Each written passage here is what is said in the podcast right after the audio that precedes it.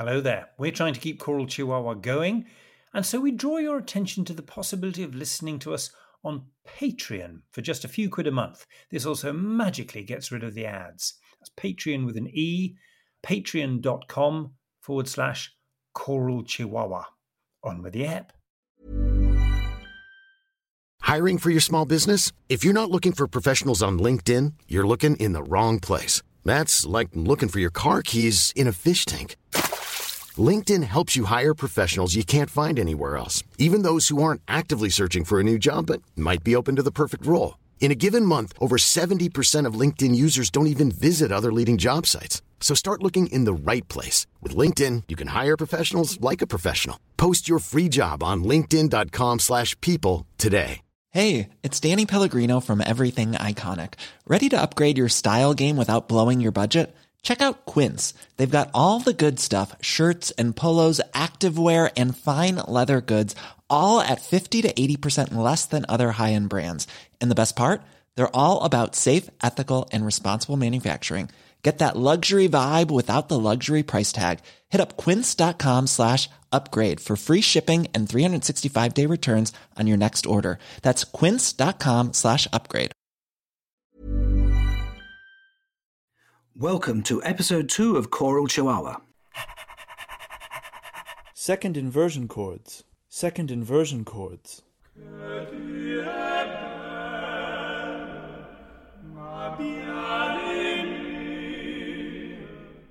I'm Harry Christophers, founder and conductor of the 16. Unfortunately, we're all still in lockdown at the moment due to the coronavirus. So I'm speaking to you from my home in Otford in Kent, the Garden of England. Welcome to my two wonderful colleagues, Robert Hollingworth, director of E. Fagellini. Greetings, Robert of York. Yes, Rob, Robert of York these days. I'm, I'm not sure what we're the garden of, but it's certainly very beautiful up here.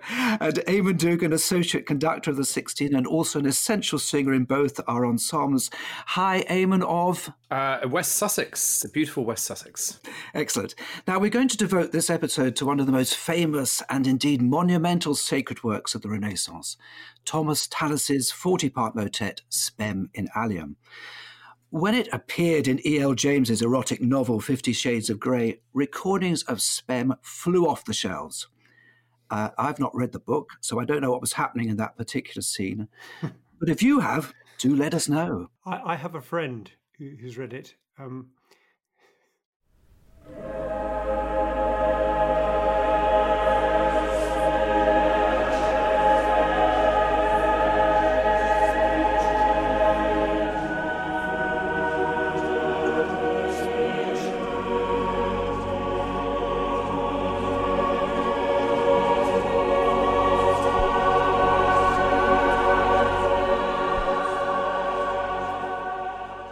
That was from Sir David Willcocks's 1965 recording with the Cambridge University Music Society, CUMS as they're known. Uh, wonderfully atmospheric. Um, sounds very much if it was done in Kings, and it's it's quite slow, isn't it, guys? Yeah, that that speed is is the thing. When you look at Spem on the on the score, it starts with a semibreve, then another semibreve comes in. And if you if you think about that in modern terms, we think semibreve is very slow. But if you think about it in the 16th century terms, those are just simply two pulses of one of one bar, if you like, in, to use modern terminology.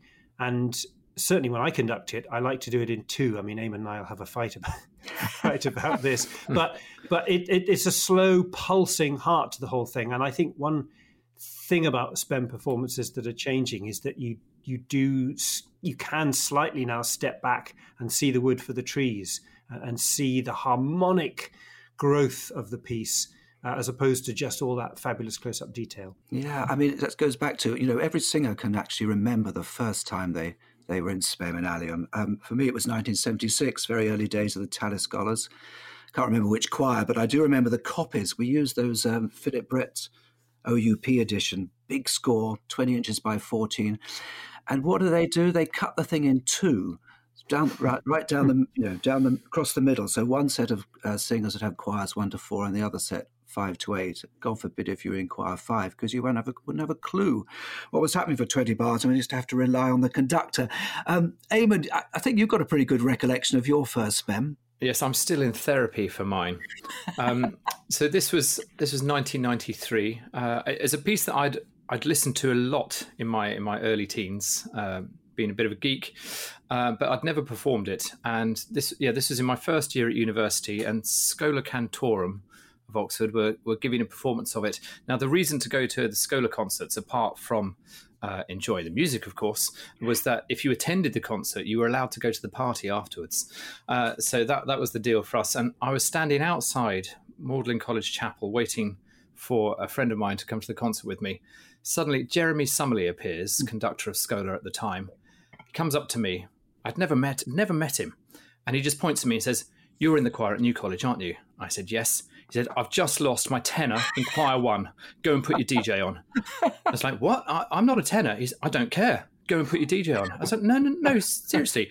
The thing is, Summerly is not someone you argue with. And, and he gave me that look that he gives. So I, without even questioning it, I ran back, put my DJ on, legged it back to Magdalen, was handed one of those cut in half scores of the Philip Brett edition, and sang tenor in choir one which has got a lot of top G's in it. And I didn't really have a top G on me in those days. and this is no word of a lie. Jeremy spent the, spent the whole performance just standing there laughing at me every time I had to sing. oh, God. I wish, I wish I was there. It was traumatizing. Um, yeah, it was quite something. Well, if we're going to do Jeremy stories, the Jeremy Spemster, I know he was in the early days of mobile phones. It must have been in the early 90s. He was conducting a performance. It was going around in rehearsal I don't know who he who he brought in, but at one point, this glamorous new phone on his desk started to ring, and he picks up the phone while not missing a beat, carry on conducting, and the voice in the other end says, "Greer here, choir six. Where are we?" that is absolutely brilliant. Now, I suspect we were all influenced, I mean, I certainly was, by David Wulstan's legendary 1973 recording of Spem. Let's hear the opening.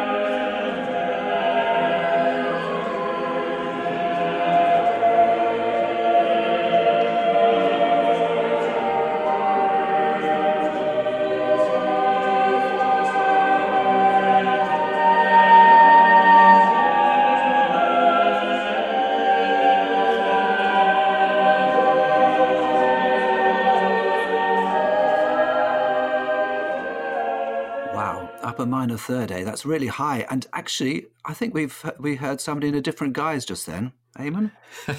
yes, uh, it's it's hard to believe almost, but uh, I think that's Sally Dunkley. Is it choir five? She's on singing top choir B flats five, there. Yeah, top treble in choir five. Absolutely. I mean, she wouldn't she wouldn't dare do anything like that now, and uh, and uh, just laughs about it. The fact she was singing so high. Now it's it's it's I mean the thing that really gets me about Spem and, and all Tudor music that is unmistakably English. Those false relations, they're just great, aren't they? Yeah, absolutely. Uh, we mentioned dissonance um, in the first episode. We touched on it in in Monteverdi's writing, but this is this is a sound world which is peculiarly English, isn't it? I mean, those false relations, for people who don't know what that is, that is, it's simple, simple terms, it's the clash of major and minor absolutely at the same time. There is another issue here in that a lot of those false relations that Wulstan enjoys are his own interpretations. They're not in the score. Um, without getting too deep into this, the uh, Renaissance musicians would have added some of their own sharps and flats to the score according to mostly melodic rules of what you can do in certain intervals you can't have. But there's a lot of latitude in them. And one of the problems I have with this recording, and I'm going to go against you guys here, mm-hmm. is that I think, in a slightly choral, scholarly way, Wulstan has gone out to create as many false relations as possible. Uh, I mean, here's a man who was heavily responsible for bringing back the music of John Sheppard into the world, and his music really does seem to be full of false relations, doesn't it? Uh, but I think that Wulstan's recording includes a lot that Tallis would have disapproved of. He simply sharpened every C and F he can because he likes the dissonant noise it makes. Um, now let's accept that there are two different things here, and actually both are authentic. We can actually use that word. The first is that there was presumably a version that Tallis intended and would have asked for at any performance he was in charge of. Um, we can't say what that is for sure, and I hold that it doesn't have as much dissonance as Wulstan creates, but let's just accept that Tallis would have had a view. The second is that any performance in the late 16th century that, Tallis, that Tallis hadn't been in control of, but involving musicians used to making their own decisions about when to sharpen the C's and F's and when not to, which was absolutely part of the training at the time, then it would probably have sounded different from Tallis's. My issue is only that Wulstan seems deliberately to have gone out looking for this dissonance because he liked it. So I think we have to be a bit careful before we say that all that dissonance is necessarily part of Tallis's sound world. Yes, I think you're right. I mean, David used to love sticking in false relations every single juncture. Um, now, actually, I think for the listeners, it'd be really good to have a little potted history because uh, you know there's nothing as massive as this in the English repertoire. So, what inspired Tallis to write it? According to an early 17th century anecdote, it's a result of a challenge, a multi-voice motet, possibly Striggio's 40 part Ecce Beata Lucem, was brought to England and the Duke, possibly Howard, Duke of Norfolk, there's a lot of possibles here, asked whether none of our Englishmen could set as good a song. Tallis took up the challenge, possibly commissioned by the Duke of Norfolk and the Earl of Arundel. Both were staunch Catholics, so maybe Spem carries some politically religious message. I'm throwing a lot, a lot of ifs here. And performed at Arundel House, very near to the present day Somerset House in London. Now, there's been a lot of theories. Um, Hugh Keyte, John Milsom in recent times uh, have been waxing lyrical about it. And Robert, I believe you worked closely with Hugh on your recording. Yes, that's right. He's fascinating on it. And um, I suppose what we're left with is, as you say, there's so little history. The fact that the first mention of the piece is from 26 years after Tallis's death the first uh, score of it in Latin is only from the 18th century. So John Milsom, whom we just mentioned, will refer to this rather like Prince as the as the piece known as Spem and Alium, and we'll and we'll talk about the English version that comes first shortly, I expect. But it's tantalising because there's so little known about its gestation. Absolutely nothing from Tallis's own lifetime, for a start. And that note you refer to, Harry, says that it was commissioned by the Duke of. Then there's just a gap, a line and first performed at Arundel House, well, if that implies the Earl of Arundel and the Duke of Norfolk, then was it written for Catholic sympathisers like them? Uh, then you move on to the numerology, because if you take the 24 character Latin alphabet, um, then you'll find that the Catholics' great hope to take over the English throne was Mary, Queen of Scots. And if you count A as one, B two, and C as three, which they absolutely did in the 16th century and before, then Mary in Latin, Maria, comes out as 40. So was it symbolic for that? Another thing, the piece is 69 longs long. One long is four semibreves. And Tallis's name adds up to 69. Is that relevant? But then Gabriel Jackson, who wrote his own 40 part motet as a companion piece to Spem, his piece is 69 longs long as well, but he didn't even realize that until it was pointed out to him afterwards. you do have to be quite careful. Now, actually, pitch is quite an interesting thing because when we heard that Wulstan recording, it was up a minor third from the original printed pitch of G. And I was just looking at a few of the other recordings, Tallis Scholars, Taverner Consort, they do it up a semitone. I actually did it in A. I don't think I'd do it like that again.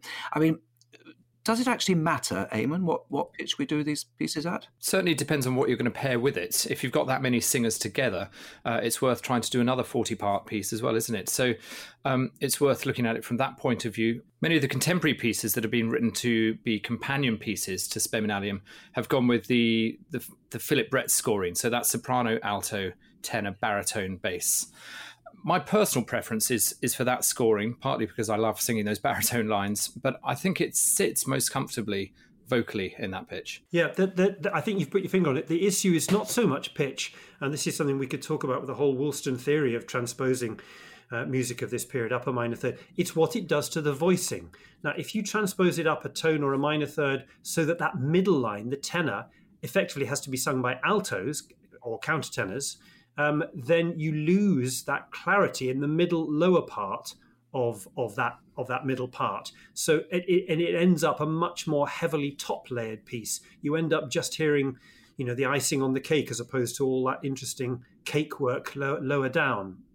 Yeah, it's interesting actually because I mean, of course, you know, I was at Oxford the same sort of time. I was taught by Wulstan, so I, I, suppose, in a sense, I was a disciple of Wulstan. But I'm very much now somebody who's who's gone back to the original pitch idea. But uh, looking back to those days, you know, altos were, you know, I used to call them laser beam altos. They had an incredible range. They could really dig down to bottom E flats, and and they they couldn't get higher than a than a B flat, a pub, pub, pub middle C. And so it was very much, you know, you. I mean, either people were gearing their voices towards you know that manner of that way of singing, or indeed Wulstan was taking those theories from the people he was hearing at the time. Um, but I totally agree. You know, go back to the original pitch; it's so wonderfully sonorous; it, it, it loses nothing. Um, now, there's always a question about uh, with or without instruments. Um, maybe not quite like this.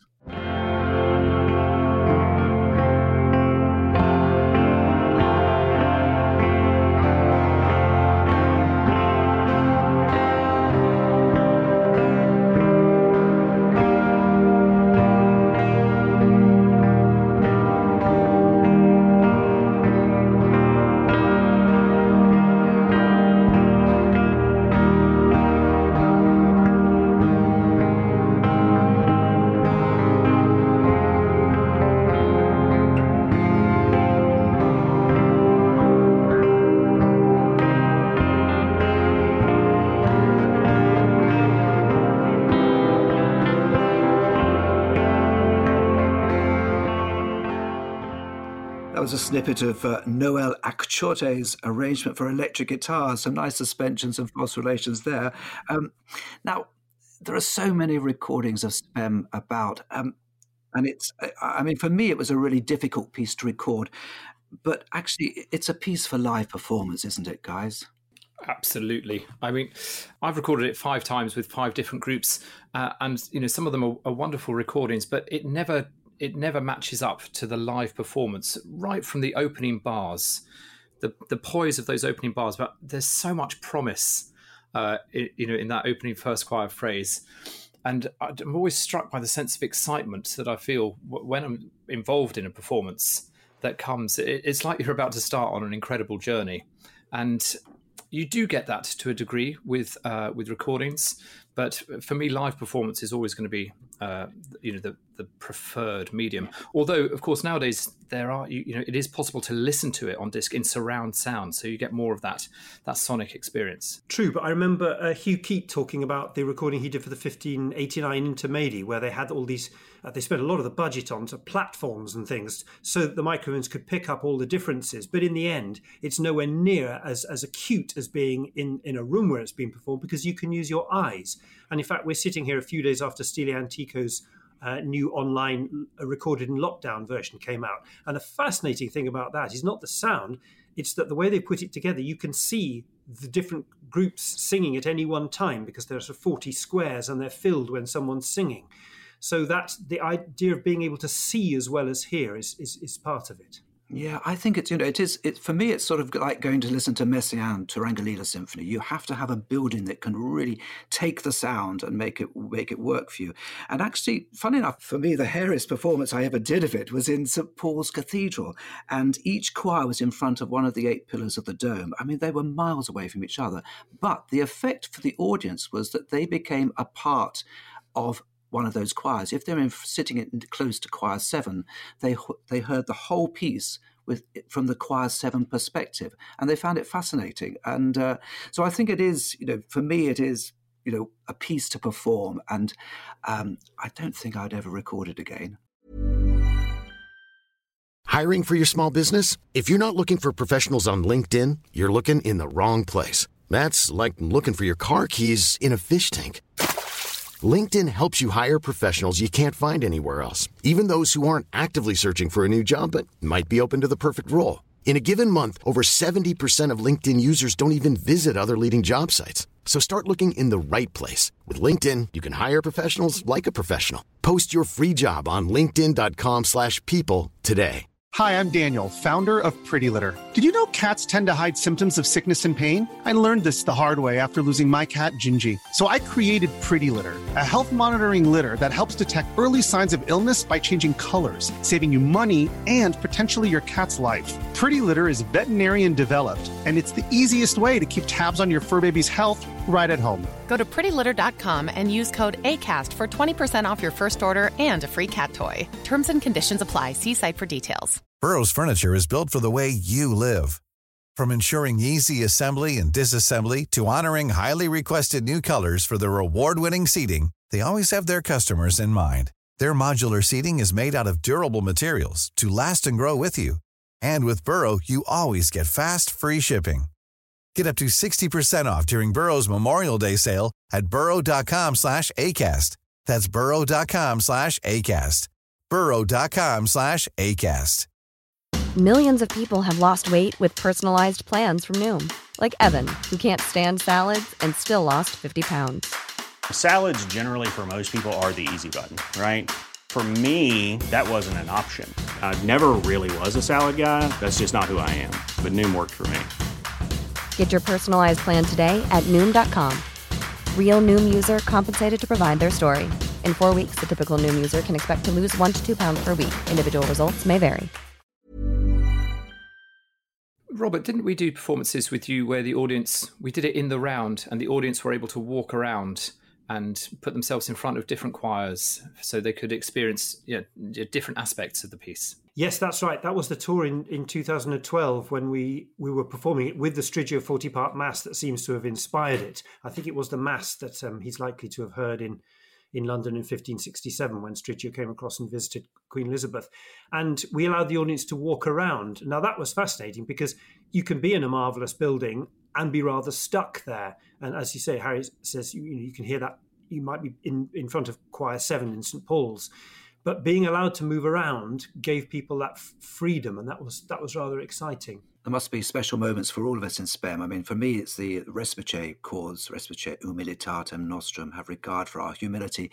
You know, those two full block chords, first time a warm A major, isn't it? And then, you know, 10 bars later, you get this sonorous keynote G major. Um, I just love those those particular moments to, to conduct and bring everybody in. But, um, Eamon, how about you? Yeah, well, actually, you've just touched on my personal favorite is is after the first respice, the humilitatem. Um, it's the switch from the major to the minor chord, and you have all voices in for the for the uh, for the first respice. Uh, but then, as he paints um, the the lowliness uh, and the, the harmonic rate of change slows down a little bit, but it's even the way it looks on the page. You've had a lot of busyness and a lot of black notation prior to that, and then Humilitatem just suddenly becomes very much more linear and white. It's it's a wonderful moment of contrast, and just the simple change of major to minor, it's it's got such emotional impact at that moment. That that A major moment it takes me back a little bit to this business about how many sharps to add over the C's because that passage just before it is a place where you might add C sharps but you know, for reasons it's kind of difficult to explain in live. If you don't at that moment, and there's a very good argument for not, when the C sharp appears in Respice, it's a very, very striking moment simply because you haven't had it beforehand. And in Renaissance musical theory, to move into sharp keys, remember the things in sort of G mixolydian, da da da da da da da. So suddenly to go from that G into A is, is two steps up the circle of fifth. So it's a very, very strong command. I mean, it's, it's quite an odd bit of writing, isn't it? Because it's not a sort of pliant respice, please look down on us. It's a it's a command at that moment.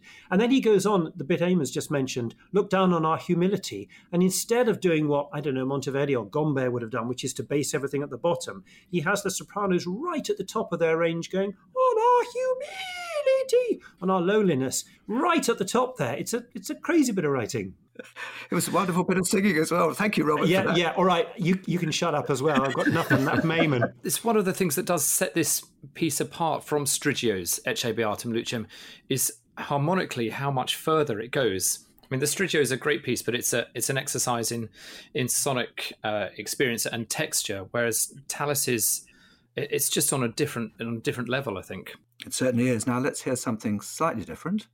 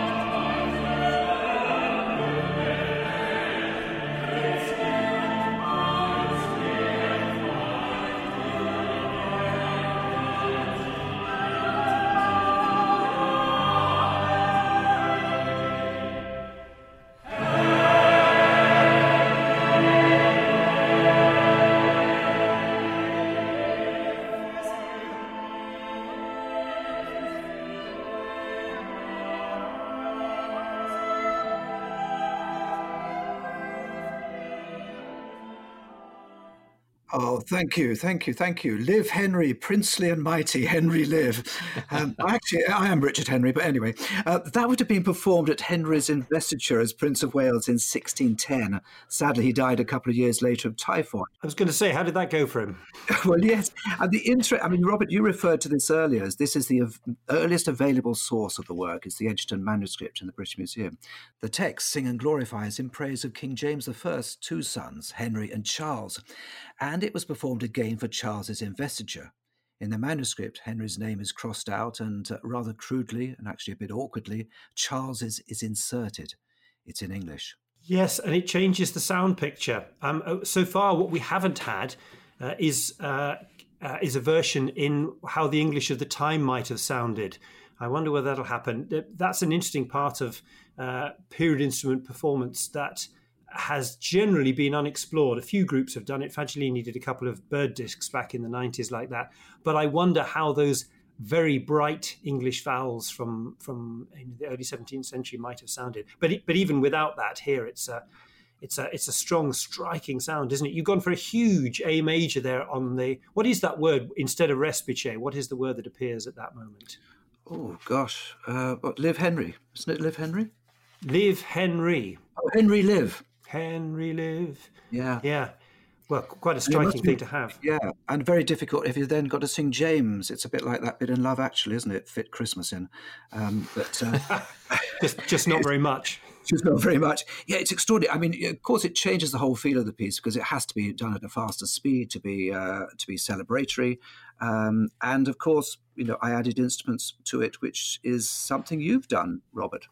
Yes, I'm just aware that people listening to this sort of program are looking sometimes for answers. What's the proper way to do things? I think you know it's really worth shouting out about the fact the idea that there would have been one way to do anything in the early 17th century uh, is is crazy. And we've already talked about musica ficta adding sharps and flats. They would have done it as they as they fancied it there and then. Um, they wouldn't have had anyone breathing down their neck. They would have simply said, "This is the way I I fancy doing it." So the Isuladic instruments, it's just worth stating that once a composer had written something, it was entirely up to the performers how they would have done things. Um, so, you know, if, if something was being done in, you know, a book of motets was being done for domestic use, for performance at home, what the, spiritual, uh, what the Jesuits would have called spiritual recreation, then they would have played and sung it with whatever they had. Hugh Keyte's point about uh, Spem was that the Earl of Arundel had a, a famous collection of, of, players as well as instruments. Um, and uh, Derick Gerarde, the uh, Flemish musician who was working for him, would surely have used all of them. Why not? It's it, the fact that a piece has underlay to it, has text written underneath the notes, doesn't mean it was sung. They could have been there uh, simply for the uh, instrumentalists to know how to phrase it. That's absolutely the way with um, the Gabrielis. This, uh, it's exactly the same time in Italy. Everything's underlaid, but no one is suggesting that bassists were singing low B flats and and, and uh, you know falsettists were singing soprano top B flats. It's simply a way of, of underlaying. So it's absolutely a reasonable part of the sound picture. Whether people prefer it or not, that's up to them.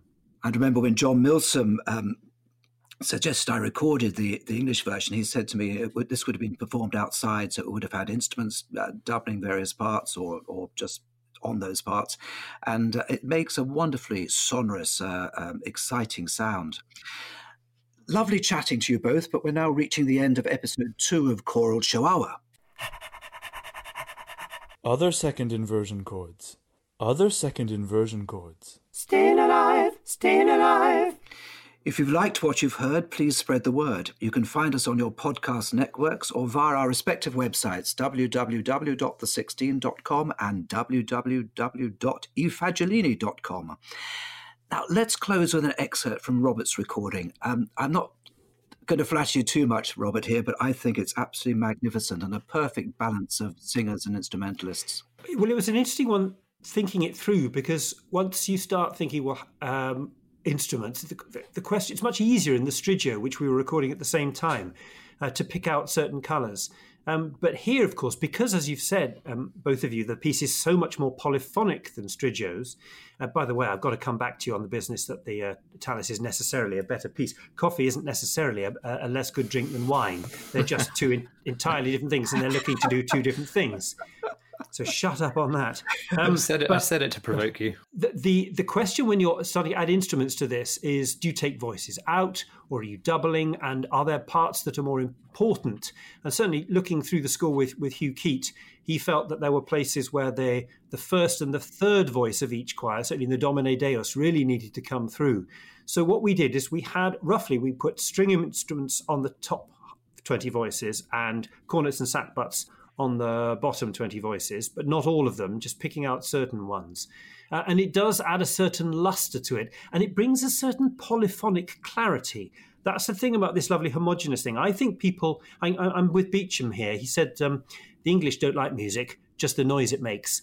And I think that's a real danger with SPEM that people just love the sort of gooey sort of thing of it. And actually, to try to bring out some of the polyphony uh, which we've already talked about, is, is difficult if it's transposed up because you lose some of that clarity in the middle register with, with countertenors. Um, I think the instruments have done us a favour here, and you can pick up more of the individual lines.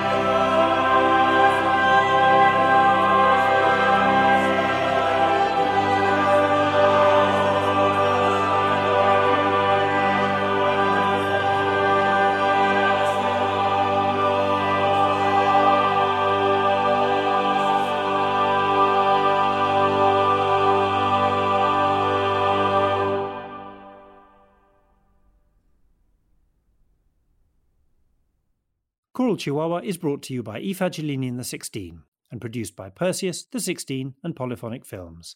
It's supported using public funding by the National Lottery through Arts Council England, and this episode was further sponsored by Morris Parry Wingfield. If you'd like to sponsor an episode, please contact us through either ensemble.